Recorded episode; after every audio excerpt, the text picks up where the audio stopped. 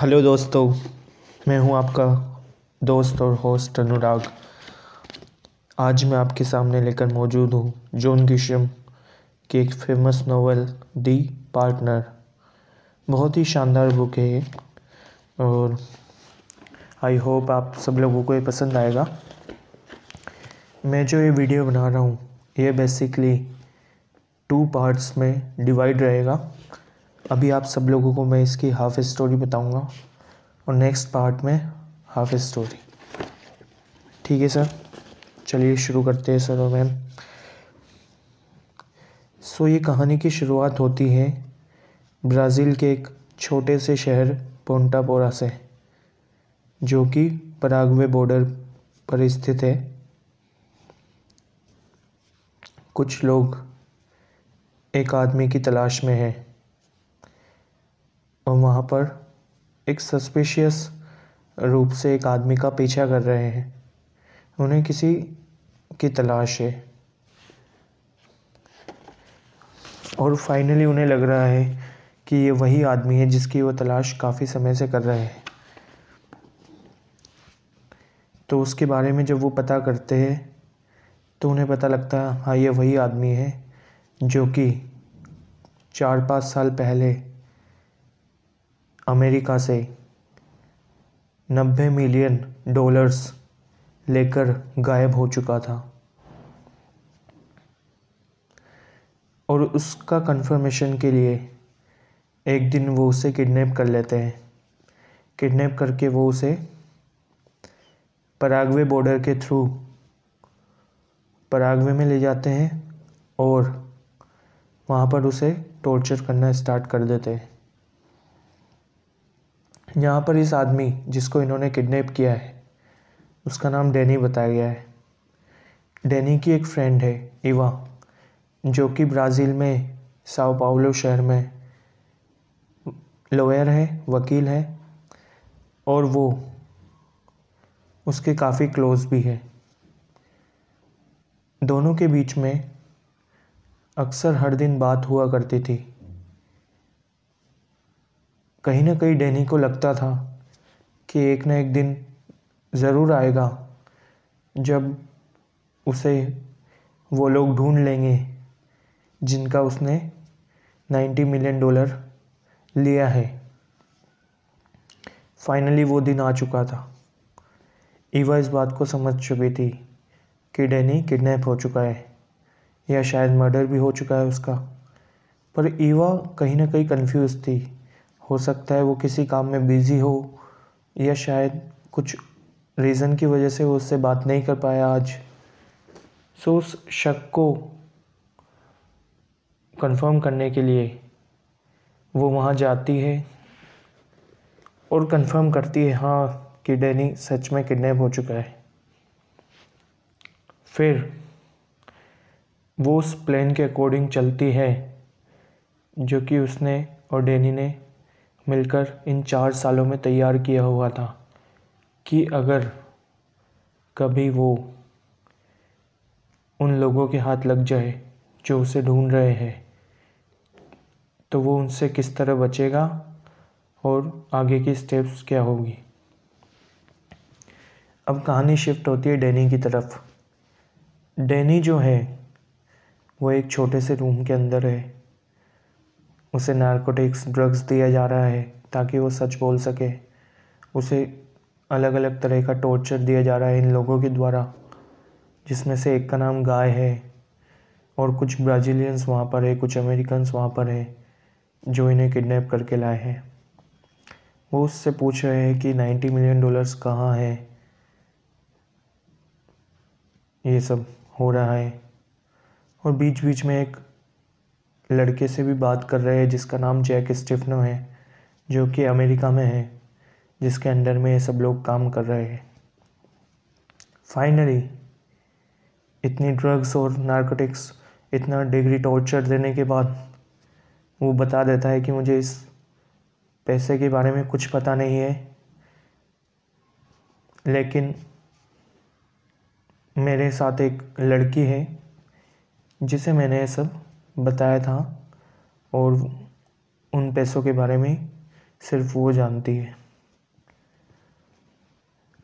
अब scene shift हो जाता है। एवा एवा जो कि जानती थी कि आगे डैनी का मर्डर भी हो चुका है, हो सकता है। डैनी के साथ कुछ भी हो सकता है। सो वो सीधा फ़ोन करती है एफबीआई को। उन्हें बताती है कि डैनी, जिसका रियल नेम पैट्रिक लेनिगन है, जो कि अमेरिका का निवासी है। उसे जैक स्टिफनो, जो कि एक प्राइवेट इन्वेस्टिगेटर है, वहाँ अमेरिका में उसके लोगों ने किडनैप कर लिया है, और हो सकता है उसे मार भी दे, और वो फ़ोन रख देती है। एफबीआई को इस एनोनमस कॉल अनजान कॉल से लगता है कि उन्हें इस बात को सीरियसली लेना चाहिए और वो सीधा जाते हैं जैक स्टिफनर के पास। उसे डराते, धमकाते कि अगर उनके क्लाइंट पैट्रिक को कुछ भी हुआ तो वो उसे छोड़ेंगे नहीं। और जैक स्टिफनर काफ़ी घबरा जाता है। वो सीधा फ़ोन करता है गाय को और उससे कहता है कि जितना हो सके उसे बचा के रखना, उसे मार मत देना, क्योंकि यहाँ FBI को सब पता लग चुका है। जैक स्टिफनो काफ़ी हैरान होता है कि उसने इस बात की इन्फॉर्मेशन लीक नहीं करी है। एफबीआई को ये बात पता कैसे लगी? और उसे ईवा के बारे में कुछ पता नहीं होता है। और ईवा को भी ये बात किस तरह पता लगी कि जैक स्टिफनो ने ही किडनैप किया है, ये अभी सब राज है। अब सीन शिफ्ट होता है पैट्रिक पर। पैट्रिक दया की भीख मांग रहा होता है कि उसे छोड़ दो। उसे मनी के बारे में कुछ नहीं पता। लेकिन वो लोग उसे फिर भी टॉर्चर किए जा रहे हैं। वो मरने की स्थिति तक तक पहुँच चुका है। अब एफ़ के कहने पर जैक स्टेफनो उन लोगों को कॉल करता है। उनसे कहता है कि पैट्रिक लेनिगन को एफबीआई के हवाले कर दो और एक जगह तय होती है एक एयरपोर्ट तय किया जाता है, वहाँ पर पैट्रिक को सौंपा जाना होता है।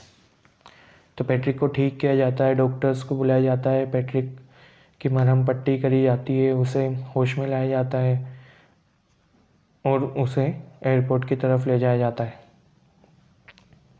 अब पैट्रिक समझ चुका होता है कि उसे एफ़ के पास ले जाया जा रहा है, उसे अपने गाँव अमेरिका में ले जाया जा रहा है। मोबाइल शहर का वो निवासी होता है न्यू ऑलियंस और अनेक शहर उसके आसपास होते हैं। अब कहानी शिफ्ट होती है जैक स्टिफनो पर। जैक स्टिफनो को हायर किया गया था बेनी एरिशिया द्वारा। बेनी एरिशिया एक तरह का सी होता है कंपनी का। उसने इसे हायर किया था क्योंकि 90 मिलियन डॉलर्स उसी के थे। तो जब 90 मिलियन डॉलर्स गायब हुए तो वो जानना चाहता था कहाँ से कैसे गायब हुए। शक सीधा पैट्रिक पर गया,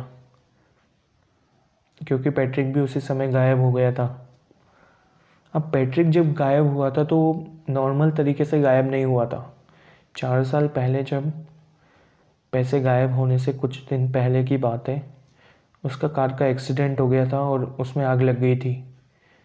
उसकी बॉडी पूरी तरह से जल गई थी और उसका जो अंतिम संस्कार है वो भी कर दिया गया था। उसकी वाइफ ट्रो ट्रोडी नाम से उसकी वाइफ थी उसके द्वारा और उसके फर्म के लोग हाँ पैट्रिक एक फर्म में काम करता था, जिसमें उसके कुछ साथी भी थे। वो काफ़ी बड़ी फर्म थी और काफ़ी अच्छा पैसा कमा रही थी और उनका ही क्लाइंट था बेनी अरिशा जिसको 90 मिलियन डॉलर्स का फ़ायदा होने वाला था। अब क्या होता है? जब उसका अंतिम संस्कार हो चुका है, उसके आठ दस दिन बाद अचानक से 90 मिलियन डॉलर्स गायब हो जाते हैं। तो सबको कहीं ना कहीं लगता है कि पैट्रिक ने ही ये काम किया है और जो बॉडी उन्होंने दफनाई है, वो शायद पैट्रिक की नहीं होकर किसी और की हो सकती है। लेकिन इन सब का उन्हें एक शक होता है और वो नहीं जानते कि हाउ टू प्रूव इट कैसे उसे प्रूव किया जाए। अब सीन फिर से शिफ्ट होता है। जैक पर। जैक बेनी अरिशा के से मिलता है। उसे बताता है कि पैट्रिक ने ये चीज़ें बताई है और एक लड़की लड़की है जिसके पास पैसे की सारी इन्फॉर्मेशन है। तो बेनी ऋषा कहता है, ठीक है, उसे हम ट्रैक करना शुरू करेंगे, पर जैसे ही पैट्रिक अपने घर वापस आ जाएगा। तो किसी न किसी तरह वो लड़की उससे मिलने की कोशिश करेगी, और तभी हम उसे पकड़ लेंगे और उससे पैसे के बारे में सब पूछ लेंगे उस। तो जैक स्टीफनो कहता है, ठीक है। इधर जैक स्टीफनो के पीछे एफबीआई पूरी तरह से हाथ धो के पीछे पड़ गई होती है। उसके पीछे एजेंट्स लगाए दिए होते हैं। उसके फ़ोन को सब कुछ उसके ऑफ़िस में बर्क किया होता है। मतलब रिकॉर्डिंग चालू होती है। सो एफ़ पूरी तरह से जैक के पीछे है। तब तक कि पैट्रिक घर ना आ जाए। और उसे वॉर्न किया जाता है कि पैट्रिक को मारना नहीं है। बिल्कुल उसके ऊपर कोई टॉर्चर नहीं करना है, क्योंकि एक अमेरिकन व्यक्ति है। सो उसको किसी भी तरह का टॉर्चर नहीं होना चाहिए। जैक स्टिफनो कहता है, ठीक है, ऐसा ही होगा। अब पैट्रिक की जो वाइफ थी, उसका नाम था ट्रूडी ट्रूडी और पैट्रिक की एक बेटी रही है एशली जो कि उसके मरने से ठीक पहले ही पैदा हुई थी। पैट्रिक उसे बहुत प्यार करता था। ट्रूडी को जब पता लगा उसके पैट्रिक की मौत हो गई है तो काफ़ी दुखी थी। पर जैसे ही उसे पता लगा कि पैट्रिक ने अपने नाम पर इंश्योरेंस करा रखा था टू मिलियन डॉलर्स का अलग अलग दो कंपनी में टू टू मिलियन का तो काफ़ी खुश हो जाती है, क्योंकि सारा पैसा उसे ही मिलने वाला था। काफ़ी जद्दोजहद के बाद उसे कंपनी इंश्योरेंस कंपनी पैसा दे देती है। अब ट्रूडी अपने एक्स बॉयफ्रेंड लांस जो कि कुछ दिन पहले तक ड्रग के चक्कर में जेल में बंद था, उसके साथ रहना शुरू कर देती है और अपनी बेटी एशली के साथ। वो काफ़ी अच्छी ज़िंदगी बिता रही होती है। तभी उसे पता लगता है कि पैट्रिक ज़िंदा है क्योंकि ये न्यूज़ फैल चुकी होती है।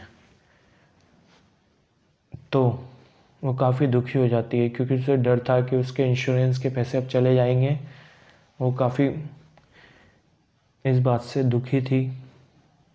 वो जानती थी कि उसके पास अब कोई रास्ता नहीं है क्योंकि पैट्रिक की मौत की वजह से उसे इंश्योरेंस से पैसे मिले थे। अब फिर सीन शिफ्ट होता है पैट्रिक पर। पैट्रिक को वो लोग जो गाय और ब्राज़ीलियंस अमेरिकन एक एयरपोर्ट पे छोड़ देते हैं, वहाँ से एफ़ उसे पिक करके ले आती है सीधा अमेरिका। अमेरिका में उसे उतारा जाता है और सीधा ले जाया जाता है हॉस्पिटल। वहाँ पर पैट्रिक कहता है कि मुझे अपना वकील चाहिए और वो अपना वकील नियुक्त करता है एक ओल्ड बेस्ट फ्रेंड जो कि उसका काफ़ी पुराना दोस्त था सैंडी वो अच्छा लॉयर भी था, उसे वो अपना वकील नियुक्त करता है, उसे बुलाया जाता है। वो उस पैट्रिक को देख के काफ़ी खुश होता है, कहता है कि भाई तू कैसा है? काफ़ी दिन बाद मिले। फाइनली पैट्रिक कहता है कि, यार, मुझे तेरी मदद चाहिए और you have to be my lawyer तुझे मेरा लॉयर बनना पड़ेगा, मुझे इस तकलीफ़ से निकालना पड़ेगा. तो वो राज़ी हो जाता है। वो वो उससे कई सवाल पूछता है, पैसा कहाँ है? कहाँ था? क्या है? तो पैट्रिक उसे कहता है, देख, अभी मैं तुझे बता नहीं सकता। धीरे धीरे सब पता लगेगा। अब पैट्रिक जेल में बंद है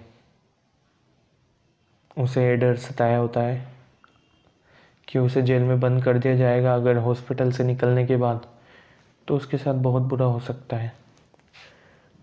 तो वो रिक्वेस्ट करता है कोर्ट में भी और सबसे, डॉक्टर से भी कि उसे यहीं पर हॉस्पिटल में ही रखा जाए जब तक केस चल रहा है, ताकि उसे वो ट्रीटमेंट ना मिले जो कि अदर कैदियों को मिलता है। बहुत ही बदतर तरीके से उनसे बिहेव किया जाता है कोर्ट में एज वेल एज जेल में। अब ये जो न्यूज़ है कि पैट्रिक आ गया है वापस, पूरे सब जगह फैली होती है। वो पैट्रिक को लोग बुरा मान रहे होते हैं क्योंकि पैट्रिक 90 मिलियन डॉलर लेके भाग गया था। उसने एक आदमी का मर्डर भी किया था, जो कि आग में जल के मर गया था, गाड़ी में। क्योंकि वो पैट्रिक था नहीं तो किसी व्यक्ति का मर्डर पैट्रिक द्वारा ही किया गया होगा, ये सब लोग मान रहे थे। तब उन्हें पता लगता है, एक उन्नीस साल का लड़का, चार साल पहले पैट्रिक की मौत के समय ही गायब हो गया था। तो सबको लगता है ये वही लड़का होगा, जिसका मर्डर पैट्रिक ने किया और वो गायब हो गया। अब पैट्रिक को अदालत में पेश किया जाता है। तो जज उसे बेल देने से इनकार कर देता है। वो कहता है कि तुम्हें, तुम्हारे ऊपर कार्रवाई होगी। तुम्हारे पास जितने भी केस है नाइन्टी मिलियन डॉलर का केस है, मर्डर केस है, इन सब केस का तुम्हारी सुनवाई होगी। तभी तुम्हें आगे फैसला किया जाएगा। उसके लिए जूरी बिठाई जाएगी, सब कुछ होगा। पैट्रिक हाँ बढ़ता है और वो हॉस्पिटल में शिफ्ट हो जाता है। तो उसे वहाँ से हॉस्पिटल से शिफ्ट किया जाता है उसके होम टाउन के हॉस्पिटल में। यहाँ पर उससे मिलने आता है उसका वकील और उसका वकील बताता है कि मुझे, मेरी मुलाकात ईवा से हुई है। ईवा वहाँ पर अपना असली नाम नहीं बताती, वो उसे एक अलग नाम बताती है। सो जो ये लड़की है ईवा, वो पैट्रिक के वकील सैंडी से मिलती है, उसे बताती है कि जो ट्रूडी ने ट्रूडी केस कर देती है पैट्रिक पे कि उसे डाइवोर्स चाहिए, जो केस किया है। उसका एक समाधान है। तो सैंडी वो समाधान लेके पैट्रिक के पास पहुँचता है, उसे बताता है कि पैट्रिक, अब समाधान मिल चुका है। जैसा तुमने प्लान किया था, वो अब आगे सक्सेसफुल होने वाला है। प्लान ये था कि पैट्रिक को पहले से पता था कि ट्रूडी उसकी वाइफ का जो है रिलेशन है लांस उसके बॉयफ्रेंड के साथ इवन वो शादी कर चुकी पैट्रिक के साथ, लेकिन तब भी वो लांस के साथ रिश्ता बनाए रखी है। तो उसने एक इन्वेस्टिगेटर हायर किया था, जिसने कुछ पिक्चर्स ली थी उसकी और लांस की। सो वो सब उस फ़ाइल में रहता है डॉक्यूमेंट में, जो कि ईवा वकील को दे देती है। वो सब लेके पैट्रिक के पास जाता है। पैट्रिक को बताता है। पैट्रिक कहता है, ठीक है, तुम ट्रूडी के वकील से डील करो। उसे कहो कि तुम मुझे सू नहीं करोगी पैसों के लिए। जितना भी पैसा मेरे पास है, उसका कोई हिस्सा तुम्हारे पास नहीं होगा। ना डाइवोर्स की मांग करोगी, ना मुझे तुम्हारे बच्चे एशली की कस्टडी चाहिए। एशली, जो कि अभी तक पैट्रिक की बेटी थी उस रिपोर्ट में साफ़ लिखा हुआ था कि पैट्रिक ने जब एशली डेढ़ साल की थी, तब उसका डीएनए टेस्ट कराया था। उससे पता लगा ये उसकी बेटी नहीं है। तो एशली उसकी बेटी होती नहीं है। तो उसे उसका हक नहीं चाहिए होता, उसकी बेटी की कस्टडी न उसे ट्रूडी से डाइवोर्स चाहिए, ना उसे ट्रूडी किसी तरह से उसे सू कर सके पैसे के लिए। वो सब डील के लिए वो कहता है सैंडी को कि तुम जाके कह दो। अब पैट्रिक क्या होता है? पैट्रिक की हिस्ट्री के बारे में बताया जाता है। पैट्रिक चार पाँच साल पहले एक फर्म में काम करता था। उसके वहाँ पर तीन चार पार्टनर और थे। वो सब मिलकर बेरी एरिशिया का एक केस लड़ रहे थे। बेरी एरिशिया जो था, एक कंपनी का सीईओ था। उसके ऊपर एक कंपनी ने उसे निकाल दिया था। तो बेरी एरिशिया ने इन लॉयर्स के साथ मिलके उस कंपनी पे केस कर दिया था कि तुम 600 मिलियन डॉलर का घोटाला कर रहे हो गवर्नमेंट से। तो ऐसा रूल है कि जब वो घोटाले का 15 परसेंट केस करने वाले को मिलता है तो उसे 90 मिलियन डॉलर्स मिलने वाले थे क्योंकि वो केस जीत गया था इन, इस फर्म की मदद से। उस 90 मिलियन डॉलर्स में से वो 60 मिलियन खुद रखने वाला था 30 मिलियन डॉलर्स फर्म को देने वाला था। तो जो टोटल अमाउंट था नाइन्टी मिलियन डॉलर्स इसे लेके पैट्रिक गायब हो जाता है। एक मौत का ड्रामा रचता है, और गायब हो जाता है। तो बेनी अरिशा उसे ढूंढ रहा था। इंश्योरेंस कंपनी उसे ढूंढ रही थी, क्योंकि इंश्योरेंस और उन सब के ने जैक स्टिफनो को हायर किया था पैट्रिक को ढूँढने के लिए। तो लगभग तीन मिलियन डॉलर खर्च कर चुका था जैक स्टिफनो उन सबको उसको ढूँढने के लिए। पूरे वर्ल्ड में उसे ढूंढ रहा था। ये केस था पैट्रिक का। पैट्रिक एक अस्पताल में है। पैट्रिक बहुत ही डरा हुआ है। उसे पता है कि उसके आगे साथ क्या क्या हो सकता है। पैट्रिक की लाइफ बस इतनी ही थी कि वो अपनी बीवी से धोखा खा रहा था। उसे, उसकी लाइफ में कुछ संतुष्टि नहीं थी तो वो अक्सर घर से बाहर रहता था। आखिर उसने फैसला किया भागने का तो वो पैसा लेके गायब हो जाता है। वहाँ ब्राज़ील में वो एक लड़की से मिलता है, जो कि काफ़ी बड़ी कंपनी में लॉयर रहती है। उससे वो प्यार कर बैठता है। धीरे धीरे उसे अपनी सच्चाई बताता है कि मैं ऐसा नाइन्टी मिलियन डॉलर लेके अमेरिका से आया हूँ, पर वो लड़की उसका साथ देने का वादा करती है। फिर वो दोनों साथ रहते हैं। पैसे को छुपाते, एक जगह से दूसरी जगह ट्रांसफ़र करते हैं प्लान बनाते हैं कि अगर उसे कुछ हो गया पैट्रिक को तो मनी कैसे सेव की जाएगी? बस इसी जद्दोजहद में उसके चार साल निकल गए। वो पहले से काफ़ी पतला हो गया था, काफ़ी फिट हो गया था। उसकी बॉडी ब्राउन हो चुकी थी, जो कि अक्सर अमेरिकन्स की नहीं होती है। थोड़ा ब्राज़ीलियन टाइप की उसकी बॉडी हो चुकी थी ब्राज़ील में रहते रहते फाइनली सभी सबूत लेके जैक स्टीफनो एफ़ के पास जाता है। एफ़ को बोलता है कि ये सभी सबूत है पैट्रिक के बारे में। उसका एक कारण होता है। पैट्रिक एक गेम खेलता है। पैट्रिक अपने लॉयर सैंडी को बोलता है कि जो उसे ये थर्ड डिग्री बर्न्स उसकी बॉडी पूरी तरह से बिगाड़ी गई है। उसका कहीं ना कहीं रीज़न एफ़ बी आई है। तो एफ़ बी आई को जब ये पता लगता है तो लोगों को काफ़ी गुस्सा आता है कि एक अमेरिकन सिटीजन पे एफ़ बी आई इस तरह से बर्ताव नहीं कर सकती है कहीं पर भी। तो F B I Jack Stefano को धमकाती है कि उसे सारा सच बताए, कि उसने पैट्रिक ने क्या क्या बताया उसे अदरवाइज़ वो उसे जेल में डाल देगी। तो जैक स्टिफनो सारी सच्चाई बता रहा होता है एफबीआई को कि उसने किस तरह से पैट्रिक को ढूंढा, उसने किस तरह लोग हायर करे, किस तरह उसे पता लगाइए आपको आगे आने वाली कहानी में मैं बताऊँगा सेकंड पार्ट में। अभी वो सिर्फ़ सच्चाई बताना शुरू किया है कि उसने कैसे उसे फाइंड किया। तो ये पहला पार्ट हो गया है। I hope you understand that and it's a very interesting story आगे आने वाले टाइम में आपको और अच्छा इसको सुनने को मिलेगा। प्लीज़ सुनिएगा। पार्ट टू में। Thank you so much